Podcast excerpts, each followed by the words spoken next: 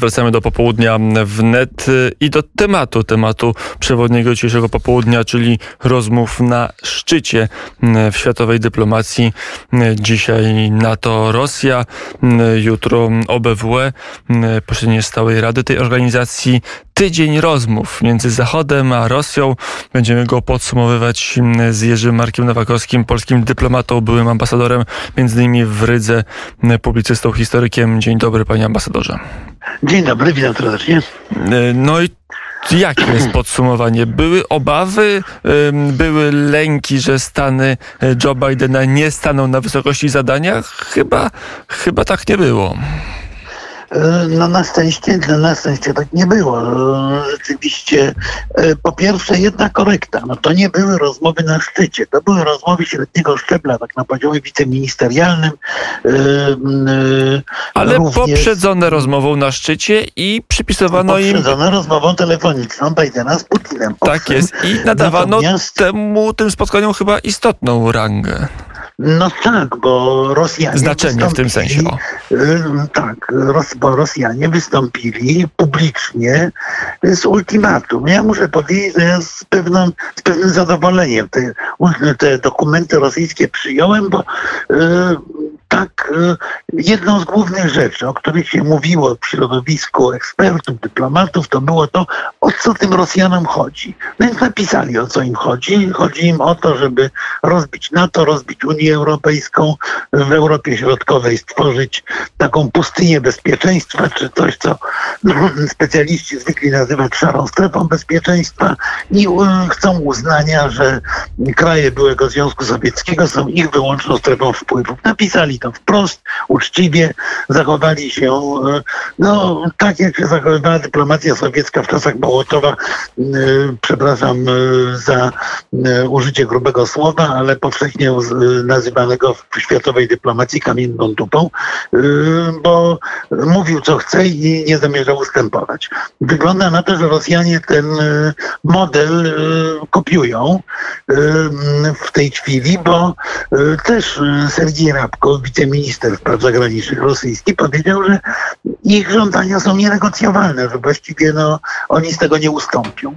Yy, I yy, Zachód nie miał innego wyjścia tak naprawdę, jak im powiedzieć, żeby y, no, zapomnieli o tych żądaniach, zapomnieli o tym, że świat zachodni mu ustąpi. No Ale właśnie w tym momencie pojawiają się wątpliwości, przynajmniej moje wątpliwości. Skoro było oczywiste, że tak daleko idące ultimatum będzie odrzucone, to być może o coś innego właściwie chodziło. I tak i nie. To znaczy, po pierwsze chodziło o kompletnie odmienną kulturę polityczną rosyjską i zachodnią, bo o tym często zapominamy, że Rosjanie, bardzo mądrze pisał o tym Marek Bucisz, y, traktują politykę jak wojnę. Natomiast Zachód traktuje politykę, szczególnie kulturę anglosaską, jako obszar negocjacji, gdzie trzeba usiąść przy stole i rozmawiać. Yy, więc no, nawet po otrzymaniu tych, no przepraszam, ale obelżywych w istocie propozycji rosyjskich, Zachód uznał, że no dobrze, no ale trzeba porozmawiać i dowiedzieć się, o co im naprawdę chodzi. No to się dowiedzieli, że im naprawdę chodzi o to, co napisali. Więc y, sprawa wygląda dość oczywi- w sposób dość oczywisty. Rosjanie jeszcze w dodatek y, jakby w formule czynów, a nie tylko słów, udowodnili o co im chodzi, y, wkraczając wojskowo do Kazachstanu po, y, po, po serii demonstracji i walk ulicznych w Kazachstanie. Wprowadzili tam swoje wojska. Y, po, w istocie rzeczy reanimując coś, co kiedyś nazywało się doktryną Breżniewa. Już y, młodsi słuchacze mogą tego nie pamiętać. Doktryna Breżniewa została zdefiniowana po agresji sowieckiej na Czechosłowację w roku 1968 y, i ta doktryna brzmiała, że kraje socjalistyczne mają ograniczoną suwerenność. No więc w istocie Rosjanie i powiedzieli to Zachodowi i czynem udowodnili w Kazachstanie, mówiąc to także swoim partnerom chińskim, że kraje byłego Związku Sowieckiego mają ograniczoną suwerenność. To jest potwornie niebezpieczne i oczywiście to, że od Stoltenberga i od Wendy Sherman Rosjanie usłyszeli, że ich żądania są bezsensowne, niemożliwe do przyjęcia, to jest tylko pierwszy krok. Drugi krok zrobił Joe Biden, o czym też y, trochę tego nie zauważamy, podpisując ustawę, tak trochę, trochę bez rozgłosu, o szybkiej ścieżce pomocy finansowej y, właśnie dla, dla uzbrojenia dla Ukrainy. Czyli zrobił nieduży drugi kroczek, bo w rzeczywistości to, co musimy teraz zrobić, jako Zachód cały, to jest potwierdzenie czynem tego, co powiedzieliśmy. Bo powiedzieliśmy, że Rosjanie nie mają prawa ingerować w nasze decyzje, że Rosjanie nie mają prawa negować zasady otwartości NATO i logicznym zachowaniem byłoby na przykład znaczące wzmocnienie obecności wojskowej NATO na jego wschodniej flance, na, na granicy, na granicy wschodniej yy, Sojuszu Północnoatlantyckiego. Zobaczymy, czy to zrobimy. Ale... Takich decyzji jeszcze nie ma. E, dzisiaj na konferencji prasowej mm, e, Jens Stoltenberg podkreślał, że decyzja, żeby odrzucić to ultimatum Rosji była jednogłośna, nie było tutaj jakiejś większej dyskusji. Natomiast jak się patrzy już na sygnały płynące z różnych stolic, no to mamy ten sygnał z Berlina, nowego kanclerza, który to sygnał jest taki niejednoznaczny, bo wyraża tą chęć po pierwsze wyłączenia Nord Stream 2 z bieżącej polityki wobec Rosji, a po drugie jakąś taką wolę, marzenie e, polityczne, żeby jakiegoś e, swoistego resetu między nowym rządem w Berlinie a Putinem dokonać, żeby jakoś znowu rozmawiać. Jakie jest stanowisko Berlina i na ile Berlin e, współgra z całym Zachodem w tej chwili? Znaczy, o stanowisko Berlina się pytać jest teraz o tyle trudno, że zupełnie inne sygnały wysyła e, minister spraw zagranicznych Annalena Breborg, a zupełnie inne e, kanclerz Scholz. E, więc Myślę, że wewnątrz niemieckiej klasy politycznej trwa na ten temat spór. No, socjaldemokraci są cały czas zakładnikami wizji czy koncepcji Gerharda Schrödera, który był bardzo zaangażowany również finansowo i osobiście we współpracę z Rosjanami, który się przyjaźnił z Putinem i tak dalej, i tak dalej. Natomiast myślę, że również Niemcy nie będą mieli, e, nie będą mieli pola manewru, chyba że będą chcieli rozbić Europę, a to nie leży w interesie niemieckim. Ja to jest znowu pytanie o to, na ile politycy są zakładnikami ludzi yy, szeroko rozumianego biznesu, zakładnikami świata pieniądza. Bo ja muszę powiedzieć, że przeglądam teraz taki raport, który przygotowujemy 500 dni po stłumieniu opozy opozycyjnych wystąpień przez Łukaszenkę i ten raport jest wstrząsający w jednej części. Przy, w wielu, ale w jednej szczególnie. Otóż wymiana handlowa mimo sankcji z Białorusią Łukaszenki rośnie, a nie spada. Również nasza Polska ale w ogóle całego świata, całego świata zachodniego. To, mm, no, no więc co, co, co o tym myśleć? No, na Litwie zrobił się w pewnym momencie skandal, że Litwini y, zwiększają zakupy nawozów potasowych y, z y, Białorusi, po czym po tej całej awanturze wyszli szefowie kolei litewskich, powiedzieli, mamy podpisane umowy na przewozy naszych portów i z nich nie zrezygnujemy.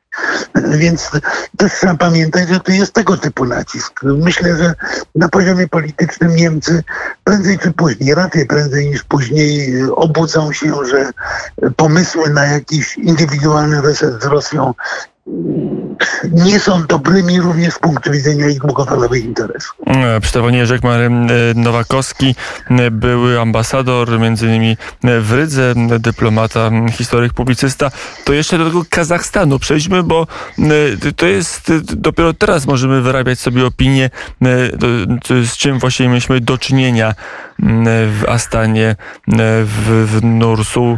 Nursultanie teraz. Tak jest, właściwie, chociażby. Właściwie Bóg wie w czym, bo w telewizji kazachstańskiej sta, starają się nie mówić Nursultan, nie mówią Astana, tylko mówią, że stolica.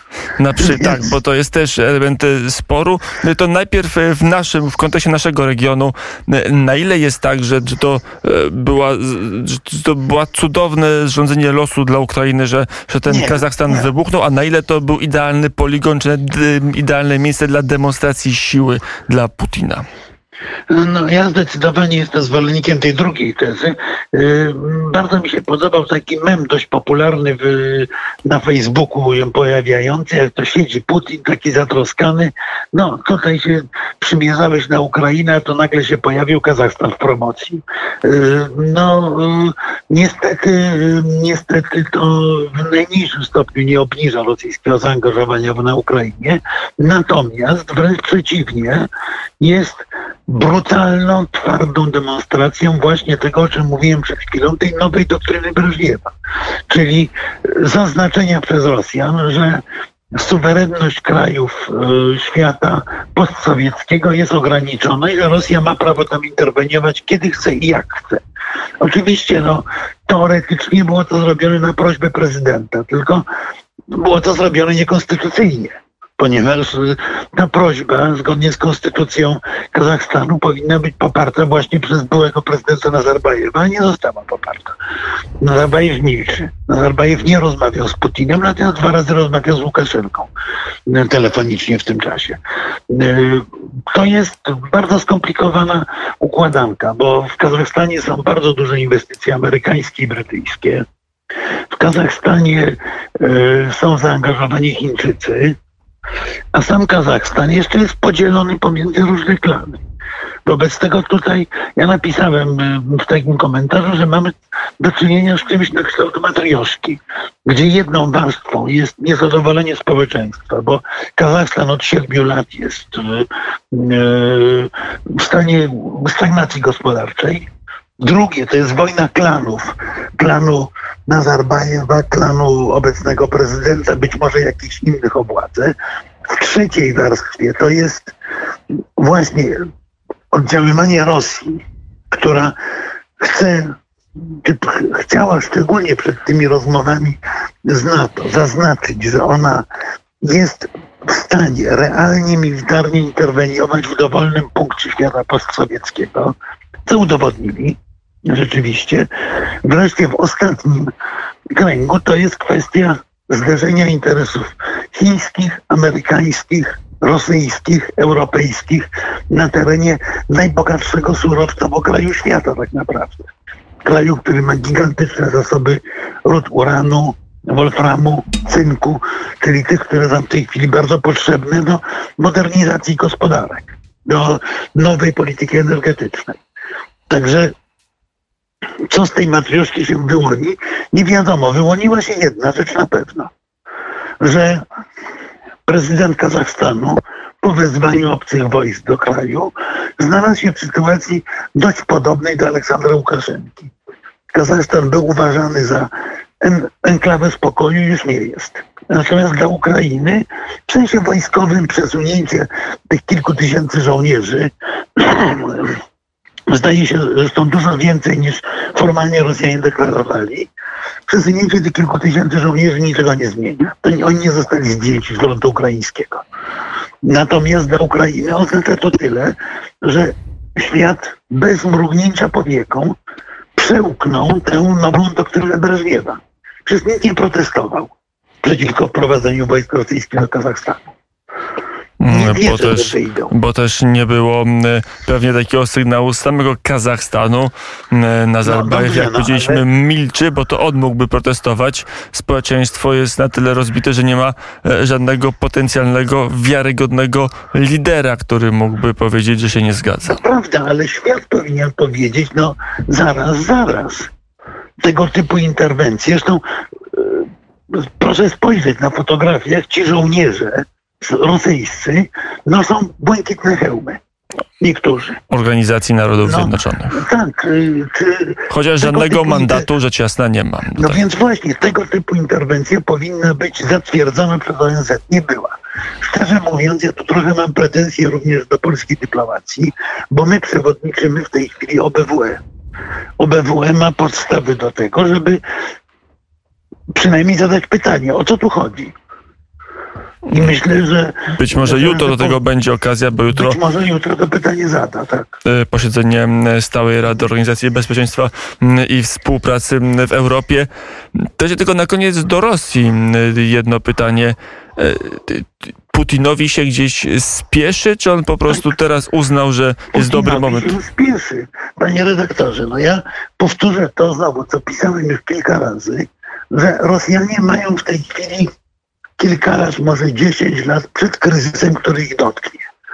I jeżeli chcą sobie poukładać otoczenie, tak jak y, sobie wyobrażają, to muszą to zrobić teraz i najbliższe lata to będzie, to będzie okres niesłychanie agresywnej, czy jak mówi się w języku dyplomatycznym, asertywnej polityki Rosji.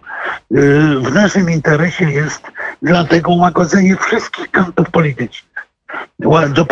Łagodzenie do, do tego, prowadzenie do tego, żeby za nawet bardzo wysoką cenę utrzymywać pokój i spokój, bo po roku 2030 Rosja ląduje w kryzysie sukcesyjnym, bo pokolenie, które obecnie rządzi, będzie musiało odejść ze względów biologicznych. Rosja po roku 2030, ze względu na wszystkie technologie zielone, które są wprowadzane w nowoczesnych krajach świata, będzie również miała dużo mniejsze dochody ze sprzedaży ropy i gazu. Bo w tej chwili widzimy drożejący gaz i drożejącą ropę, ale to jest taki, no, z przeproszeniem, tak jak gwałtowne ożywienie kogoś przed, tu, tu, tuż przed zgonem. Za chwilę będą łabędzi pompować. śpiew, tak, e, Tak się jest. zwykło mówić tradycyjnych nośników energii. E, Będą agresywni, bo za chwilę będą słabi. I nasz interes jest taki, żeby spokojnie doczekać do momentu, kiedy będą słabi. Wtedy Ukraina się będzie mogła być może upomnieć o członkostwo w NATO i dlatego Rosjanie chcą mieć to na papierze. Bo wiedzą, że za 10 lat nie będą mieli możliwości powstrzymać rozszerzenia NATO na Ukrainę, na przykład. Ale będą jest- mieli jakąś deklarację i na nią się będą mogli powoływać, Miejmy kiedy nadzieję, już że nie będą mieli. Miejmy A- nadzieję, że nie będą mieli. I z tym i tą nadzieją się żegnamy. Jerzy Marek Nowakowski był gościem popołudnia wnet. Dziękuję bardzo za rozmowę. Bardzo dziękuję.